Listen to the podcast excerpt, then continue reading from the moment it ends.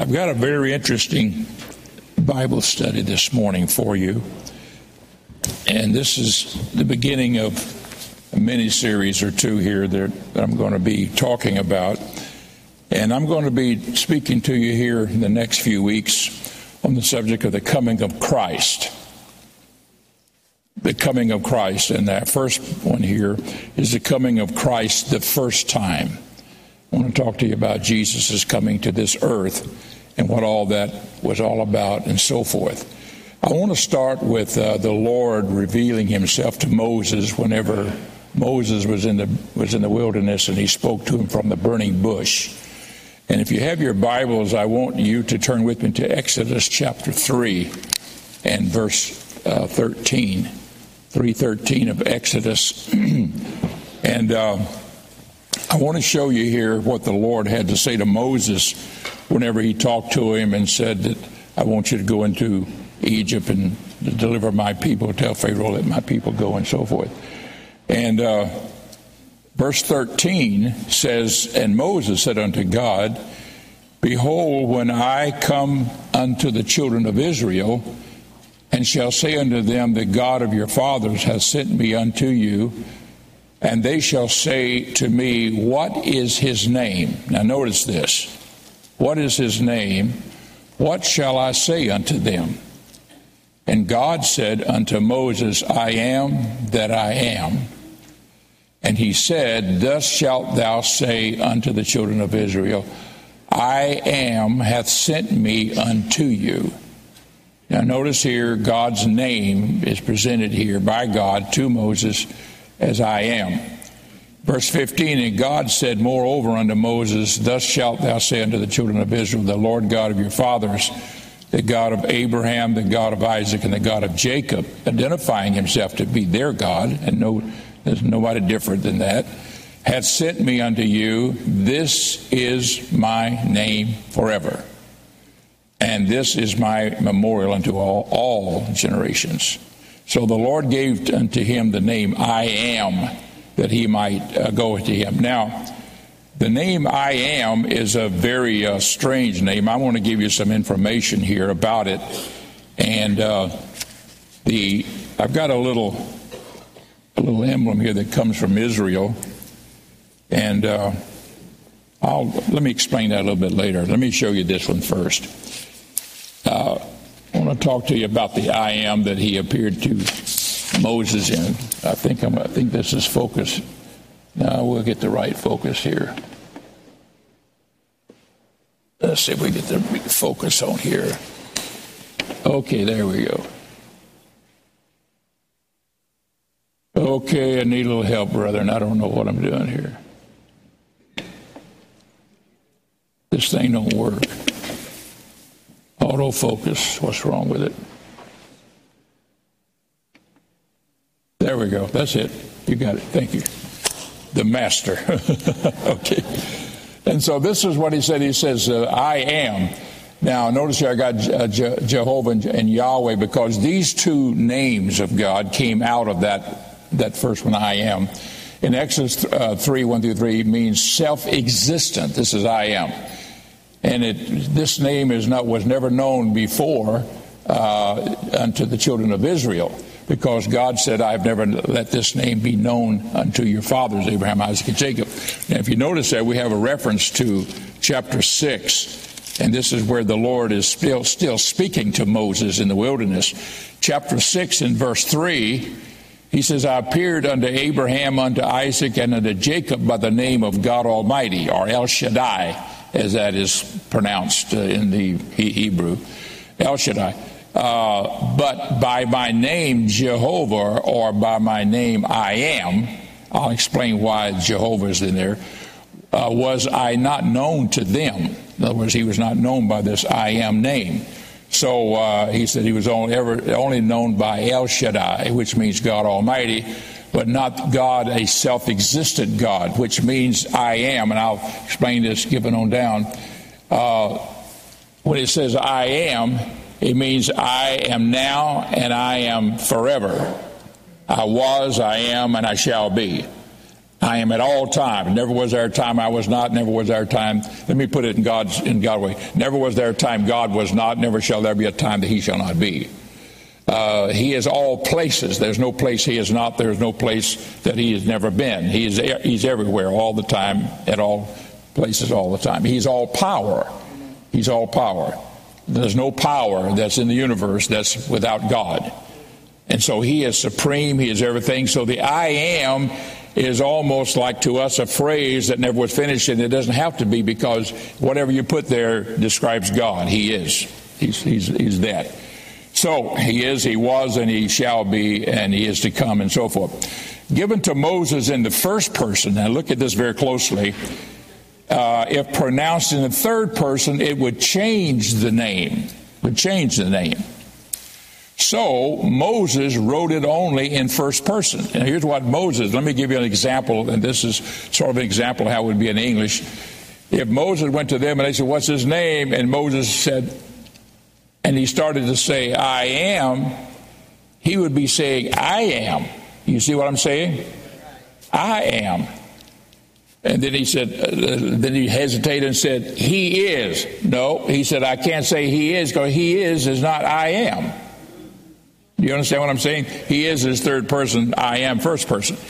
But in the Hebrew language, it's a little bit more complicated. You could not even pronounce it in the third person. You couldn't even say it, because the letters, JHVH, were unpronounceable because they had no vowels in between the consonants. Those the letters that were consonants. And so they had no vowels there, so they could not be pronounced. And so it was JHVH. Given to Moses in the first person, it pronounced in third person, it would change the name. So Moses wrote it only in the first person. I am in Hebrew are four Hebrew letters called the tetragrammaton, or the tetragram means four letters, simply what it means, tetragram. Now, and it's JHVH or YHWH, depending on what language it comes to us through, whether it comes through Hebrew, through the Greek, through the Latin, and then to English or something of this nature.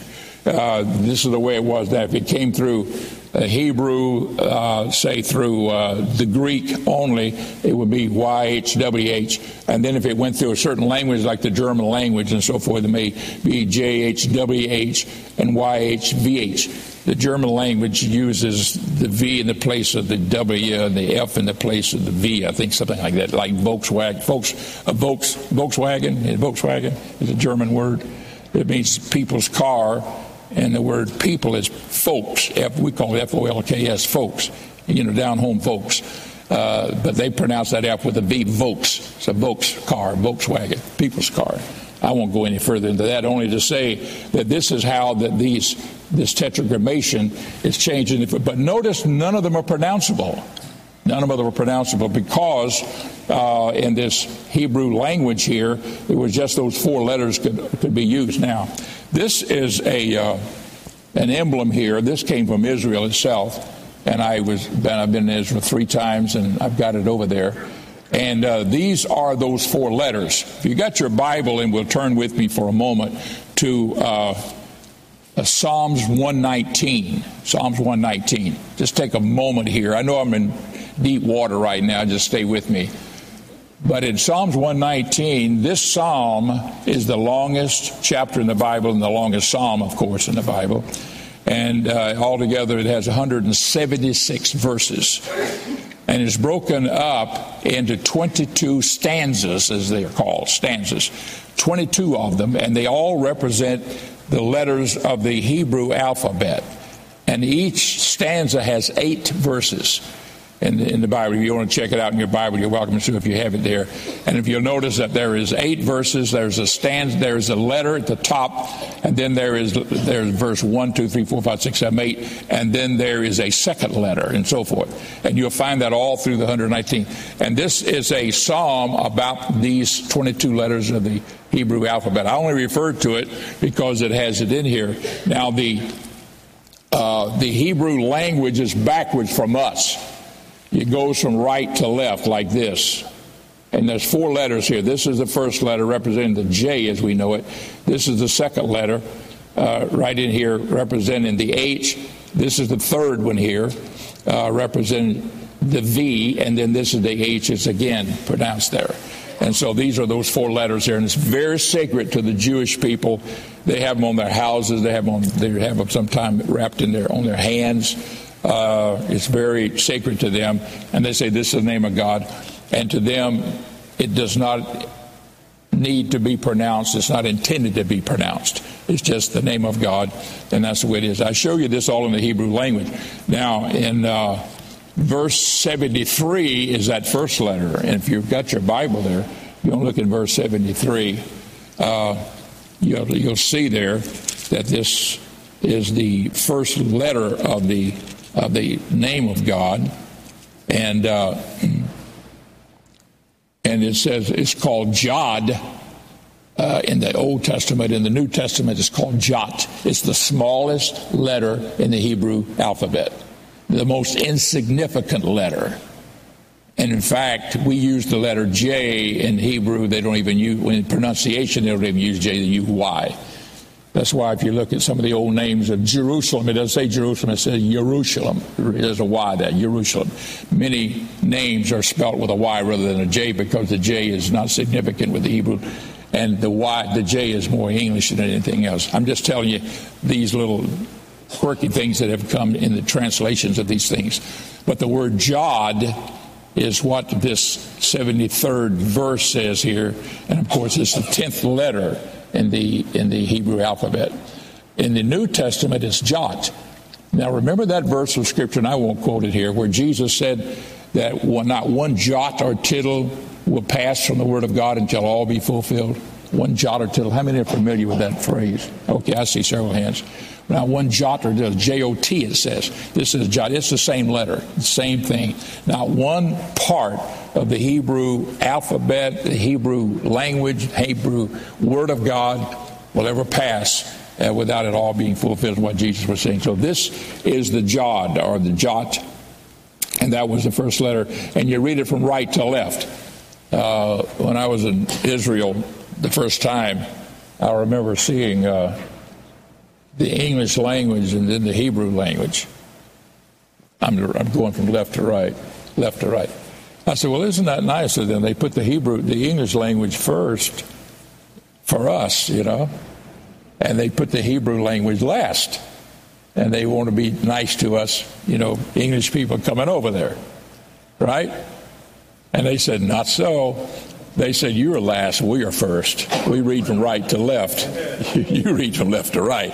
So to us, when we look at it, we see the Hebrew language first, then you guys are last, And so I said, okay, I got it. I got the picture. So anyhow, you read it from right to left here. Now, the second letter here is the one that's found in verse 33, and just prior to 33, and it's called... It's spelled he here, but it's pronounced hey. And it is the most powerful letter in the Hebrew language. Most powerful. It is the most significant letter. Just as the J is the most insignificant, this or the Y, this is the most significant letter. It has the most emphasis on it. And it means breath, or it means life. And it is pronounced with a right, like an H, but only they don't do it with a. They do it with a. Did I get you an eye? I didn't get you an eye. But they do it with a hard H, like that. And so I'm only saying that to say two of them are scratching their eyes. I was only kidding you guys. I only say that because they pronounce that emphatically. And so that's an H. So that name of God here, that H means life, and it has a very significant. And the third letter there, of course, is Vav, which is the fifth letter in the Hebrew alphabet, and it's at verse 41 there. And it's just pronounced simply Vav. And that's the one that's in the middle. And then the H sounding sand again. So these four letters represents the name of God, J-H-V-H. Now, let me move on a little further in this. I'm sort of giving you some background on this. If you look at this one, JHVH and we're putting in letters there to denote that what the name of it is. In the 13th century, the English put vowels in between to give it a pronounceable name. J-H-V-H, they call it J-E-H-O-V. They put the A, the O, and the A. Everybody understand what I'm saying? So it could be pronounceable, so they come up with the name Jehovah. So the Jehovah then is found some places in the Bible representing those four letters. But the four letters originally were never, those three vowels were never originally in the four letters. But they put them there to make it pronounceable, saying that's the only way we can pronounce it, that's the only way we can say it. So they put the letters in there. Likewise, the YHWH, YHVH, they put two letters in there. They put the A and the E, Y-A-H-W-E-H, or sometimes an A there, but it's pronounced Yahweh, Yahweh. And so there's two vowels put in there. And so whichever language they come in, Yahweh and Jehovah is all the very same thing. Now, one thing I want to say here.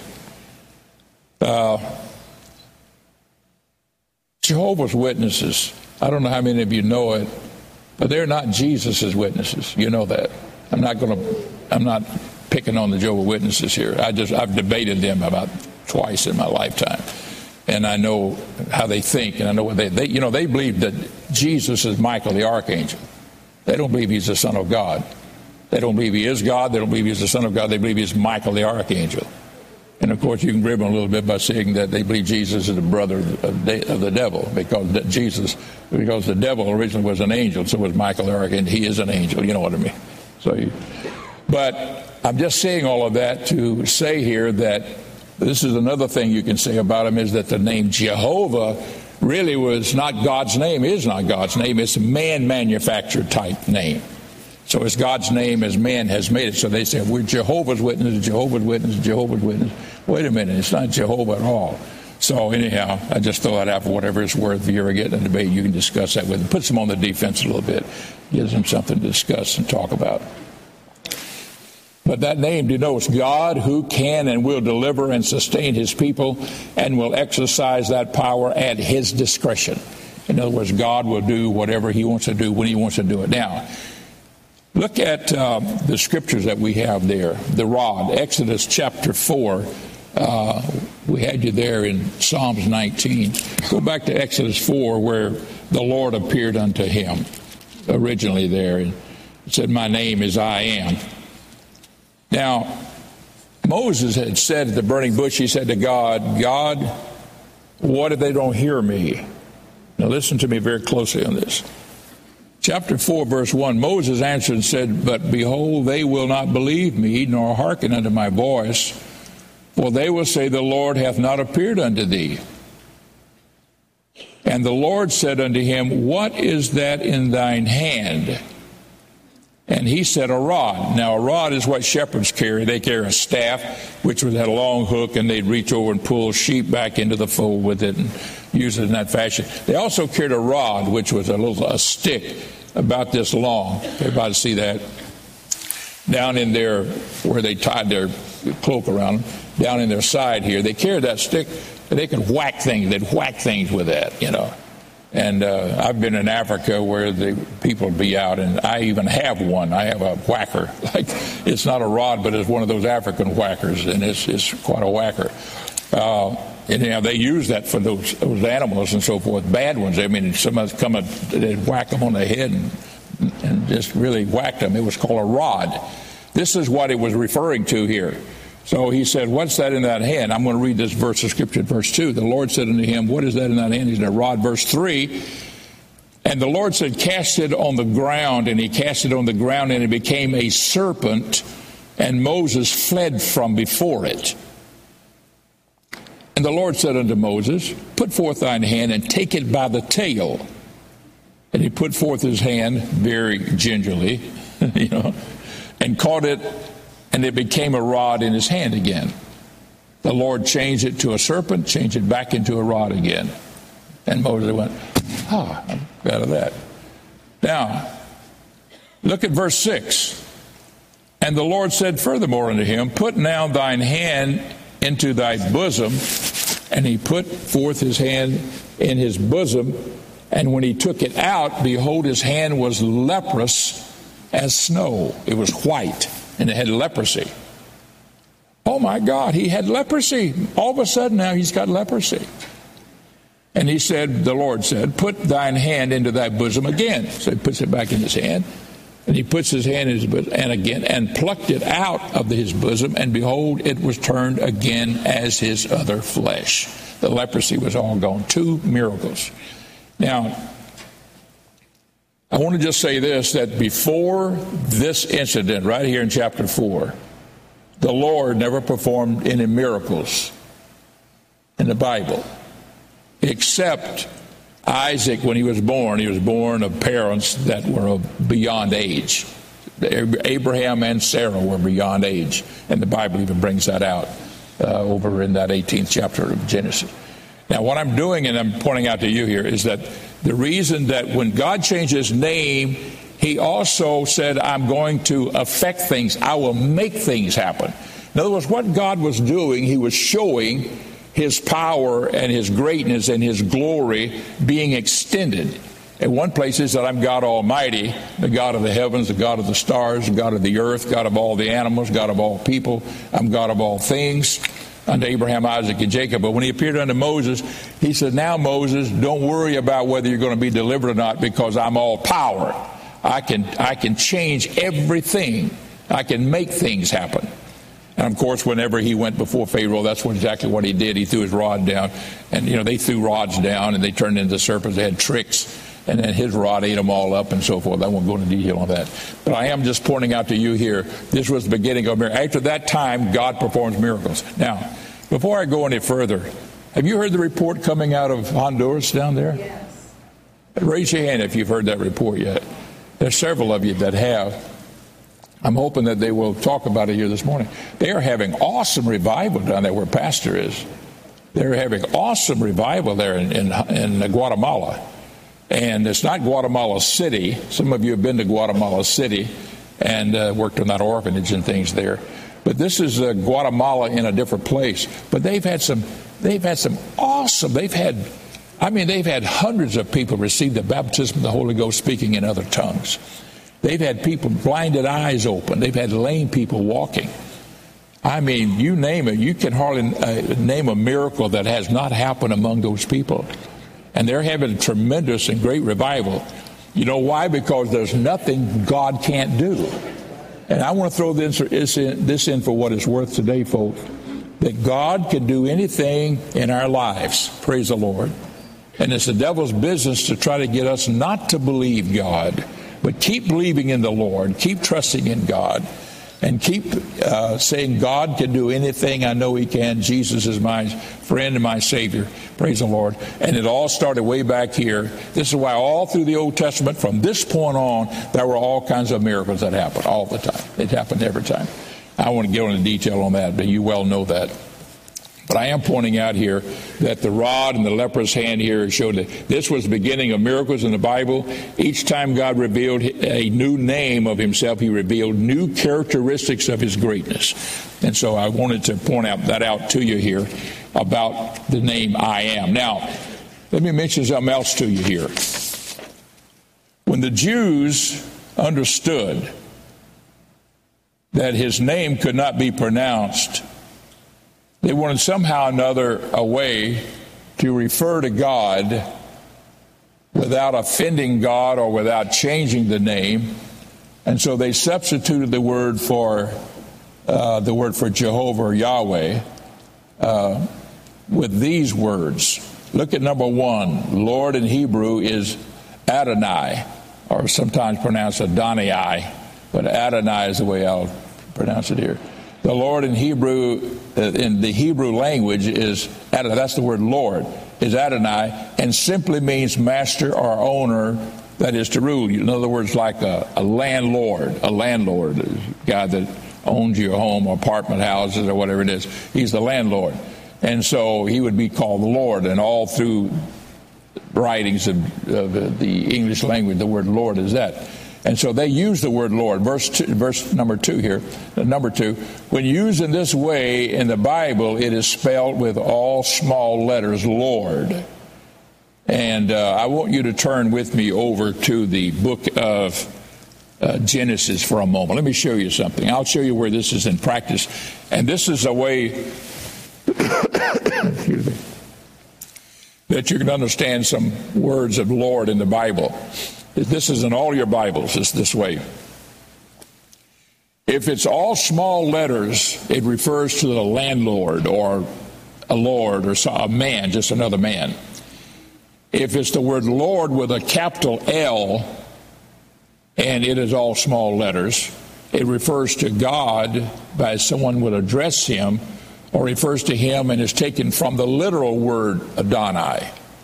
But if it's all capital L-O-R-D, is taken from the word I am.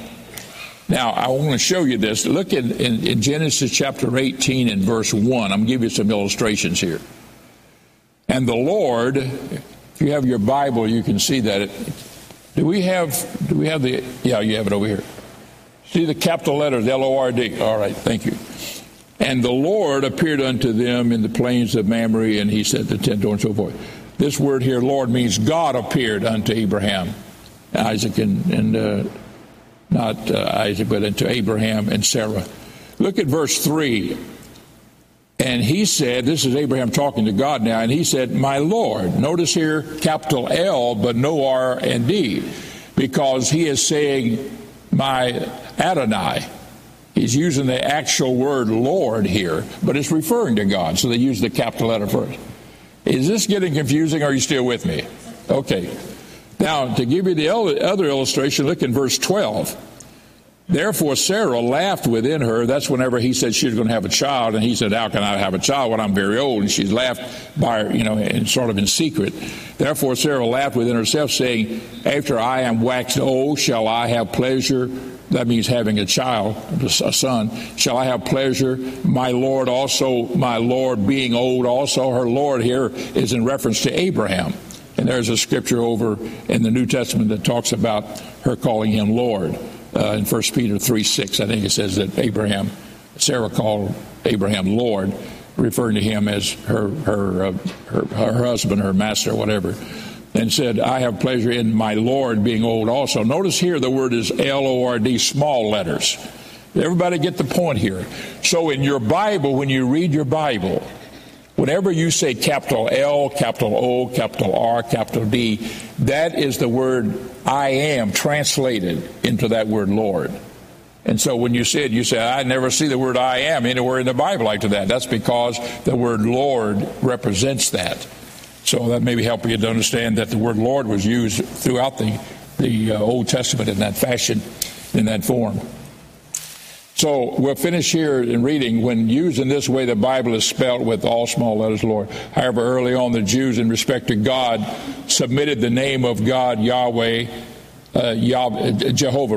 with the word Lord, capitalizing all the letters. I'm using only the word Jehovah here, or Yahweh, Java, in order to make it simple.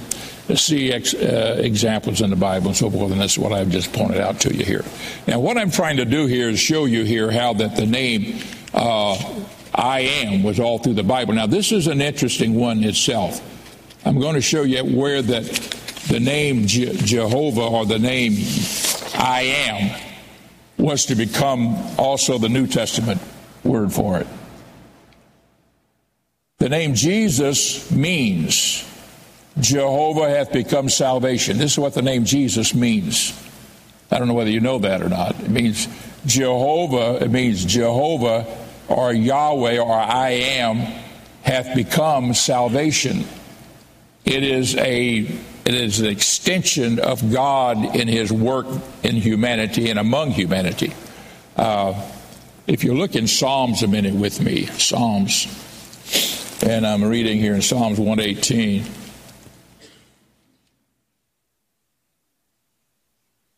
Look in Psalms 118. I'll give you an example here of this.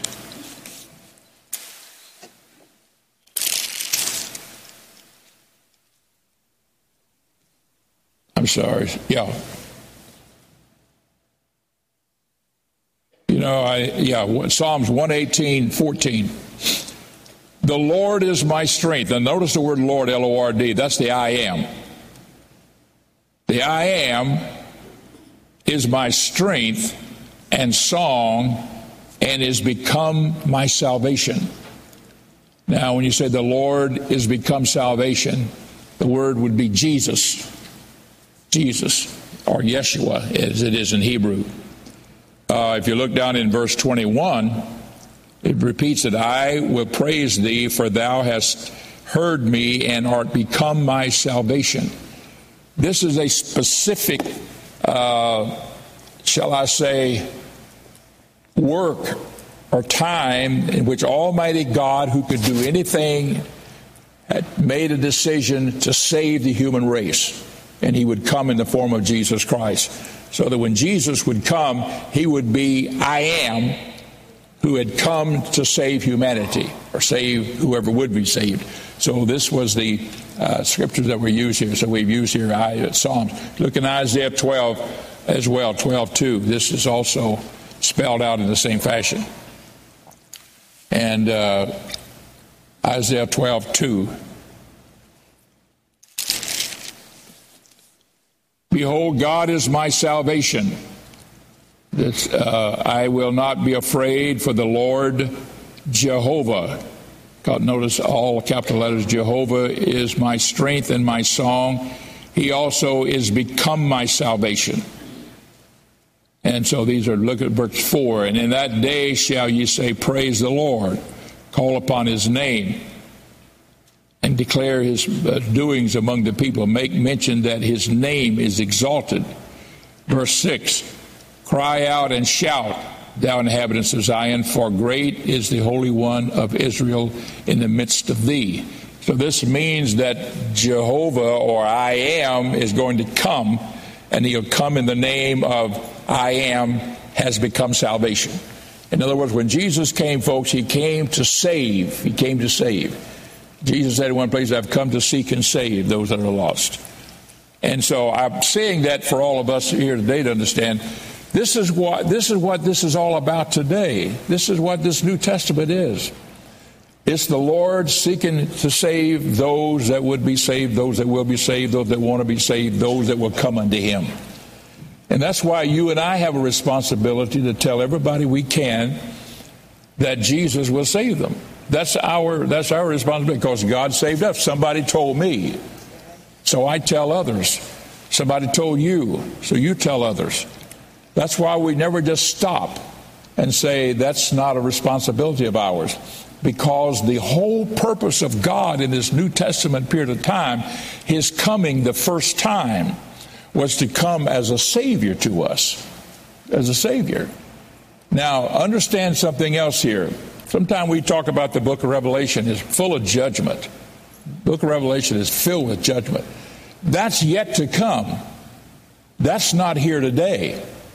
In other words, what's going to happen in the book of Revelation is when God says, okay, the time of salvation is up. The time of the Gentiles is over with. Now is going to be a time of judgment. He was that way with Israel.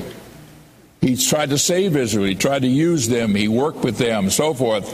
But in their sins, finally, he said, it's up, it's up. Time is up. That's when the temple was destroyed in 70 AD. And they were scattered throughout all the world. And that has been their judgment for 2,000 years. And God has been dealing with the Gentiles. And he deals with the Gentiles because he wants mankind to be saved. And it's still going on. It was like it was from the very first day. God is still one. He told those, he said, go ye into all the world and preach the gospel. Lo, I'm with you always, even unto the end of the world. Go ye into all the world and preach the gospel. These signs shall follow them that believe. That's why these people in these foreign countries, and people from here like our pastor and others, go out and they preach in these places. There's great, mighty works done for God, because God is behind his word. His word said, go ye into all the world, and lo, I'm with you always, and these signs shall follow. These signs shall follow. It's promised in the book, and it's going to happen. Praise God. Can I just say something else? If any one of us will put forth the effort to be a soul winner, you'll be amazed at how the miracles that God will perform. Amen.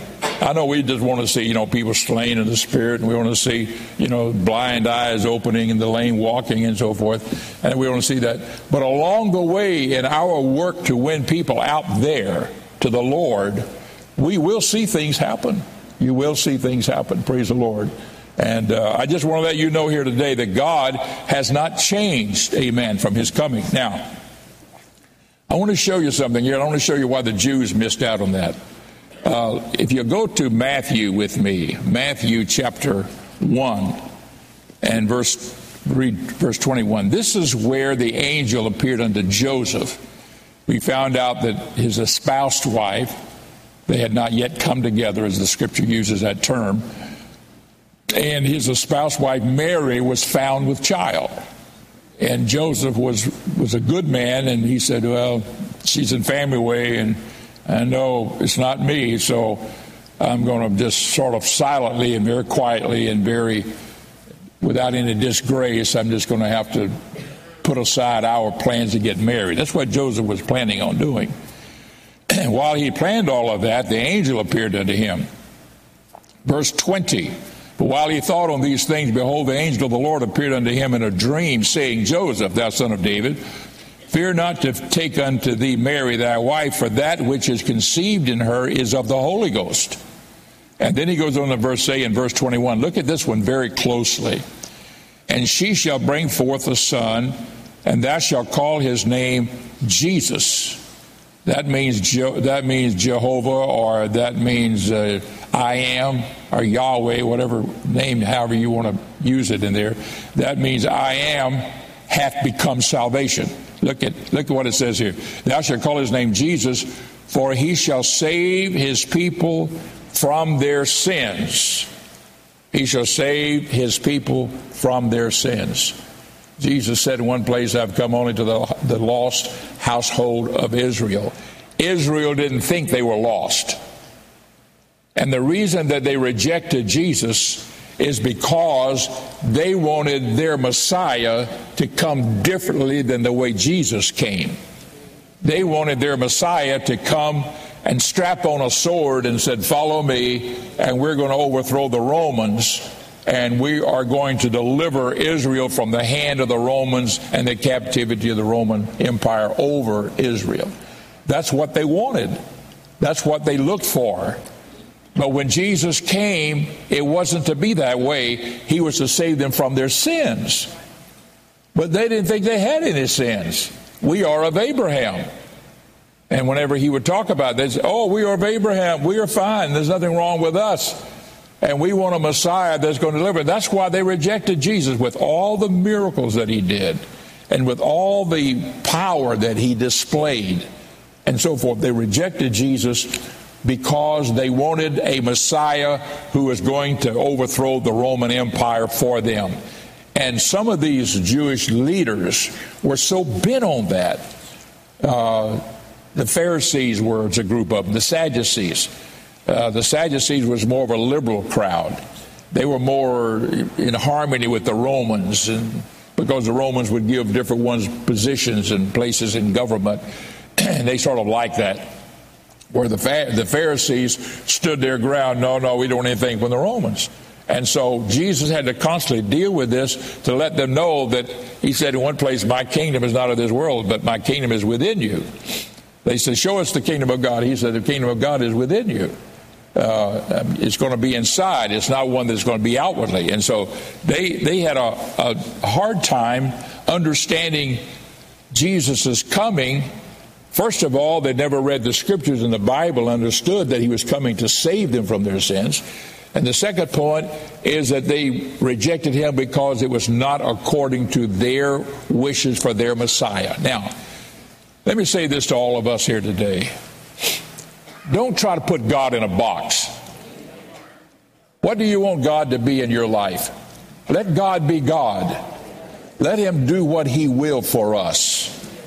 Praise the Lord. Some people, they get saved, but they want God to do a certain thing. Will God, make me prosperous?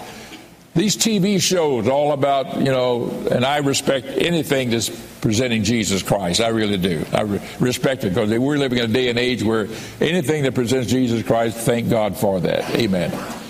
But some of these things are all about how God's going to prosper you. God's going to bless you.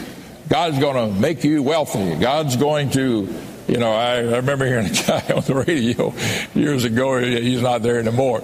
But he said, send me the green stuff and I'll send you the blue stuff.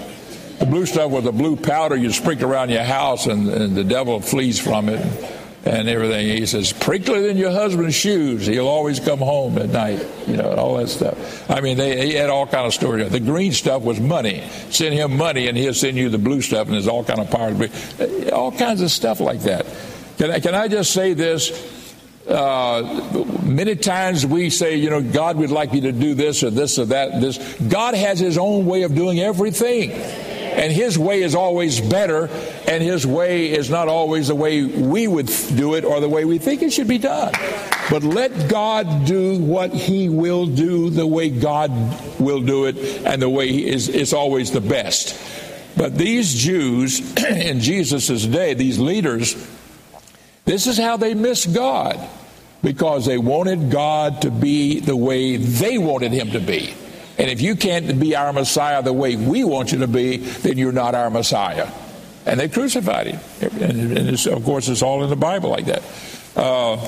Let me show you a scripture here. This is the one in Matthew. I'm going to show you here, where he talks about the penny. Look at Matthew 22. And 17, Matthew 22, 17. I know I keep these people on the map jumping around. God bless them. Amen. Tell us, therefore, what thinkest thou? Is it lawful to give tribute unto Caesar or not? These were those Pharisees who said, we're paying taxes to Caesar, to the Roman government. Now, what are you going to say about that? And so they said to him, is it lawful to pay tribute to Caesar or not? But Jesus perceived their wickedness and said, why tempt ye me? Ye hypocrites, show me the tribute money. Verse 19, I'm in. And they brought unto him a penny. Verse 20. And he saith unto them, whose is this image and superscription? Whose picture's on this coin? Verse 21. They say unto him, Caesar's. Then saith he unto them, render therefore unto Caesar the things which are Caesar's, and unto God the things which are God's. And that's still a good thing to do today. Give unto God the things that are God, give unto Caesar. Pay your taxes, pay your tithes. All right, I won't go any further. Verse 22. When they had heard these words, they marveled and left him and went their way. They marveled because he had such an answer for them. And he says that it's Caesar's. In other words, you're willing to use the Roman money to run your business, but you don't want to pay the Romans any taxes. You know, in other words, you're being two-faced with it all. And he showed them where they were wrong in it. And I know my time is running out here. Let me show you one other scripture over here. This is over in the book of Acts, and this is showing you again how that the Jewish leaders resented Jesus coming to save them from their sins. We don't have any sins. We are Jews. We're okay. They resented that. Save us from the Roman Empire. No. That's not what he came to. He came to save them from their sins. Look over here, and this is where that the Peter, James, and John, they were in prison. They were the man in the temple was the lame man was healed, and great miracle happened. And everybody was shouting and praising the Lord, and they went and arrested him and brought him in, and then put him in prison. And then the angel came and took him out of prison.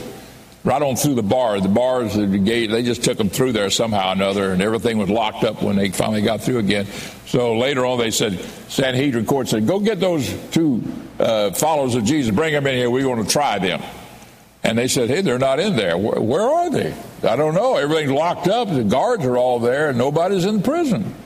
So they said, hey, somebody said, hey, they're out in the temple there, worshiping, praising the Lord and all this. So anyhow, they finally brought him in, verse 29 here. I'm looking here at Acts 5:29.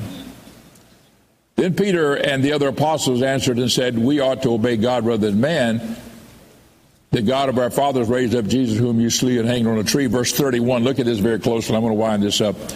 Him hath God exalted with his right hand to be a prince and a savior, for to give repentance to Israel and forgiveness of sins. This is why Jesus came. Everybody with me? And that's why he came to us today. This is what he's doing today. And he's still saving sinners from their sins. And folks, if we will try to reach Gentiles, help people find God, come to the Lord, he will forgive them their sins. That's the greatest thing that can be done, and God will be doing it for them. And he said to him that he has come to give repentance to Israel and forgiveness of sins. Down to verse 33. When they heard that, they were cut to the heart, and they took counsel to slay them. In other words, they were mad as a hornet because of that, because we have no sins. And there's some people today that still think that way. There's nothing wrong with me. I'm fine. I know. But Jesus wants to save us. Praise the Lord. And I'll tell you how we're saved. We're saved by letting his Spirit be in us and us being baptized in his name. That way we're in him. He said, just as I'm in the Father and the Father's in me, so shall I be in you and you in me. Everybody say, praise the Lord. Praise the Lord. Aren't you glad for the truth of God? Let's all stand together, give God the praise and glory. Let's thank him right now. Praise God. Praise God. Hallelujah. Amen. Let's lift our hands and worship the Lord. Jesus, we love you. We thank you, God. We magnify your wonderful name. Thank you for the privilege, Lord, to be in your house, to worship you, glorify the name of Jesus for all things in thy precious name. Amen.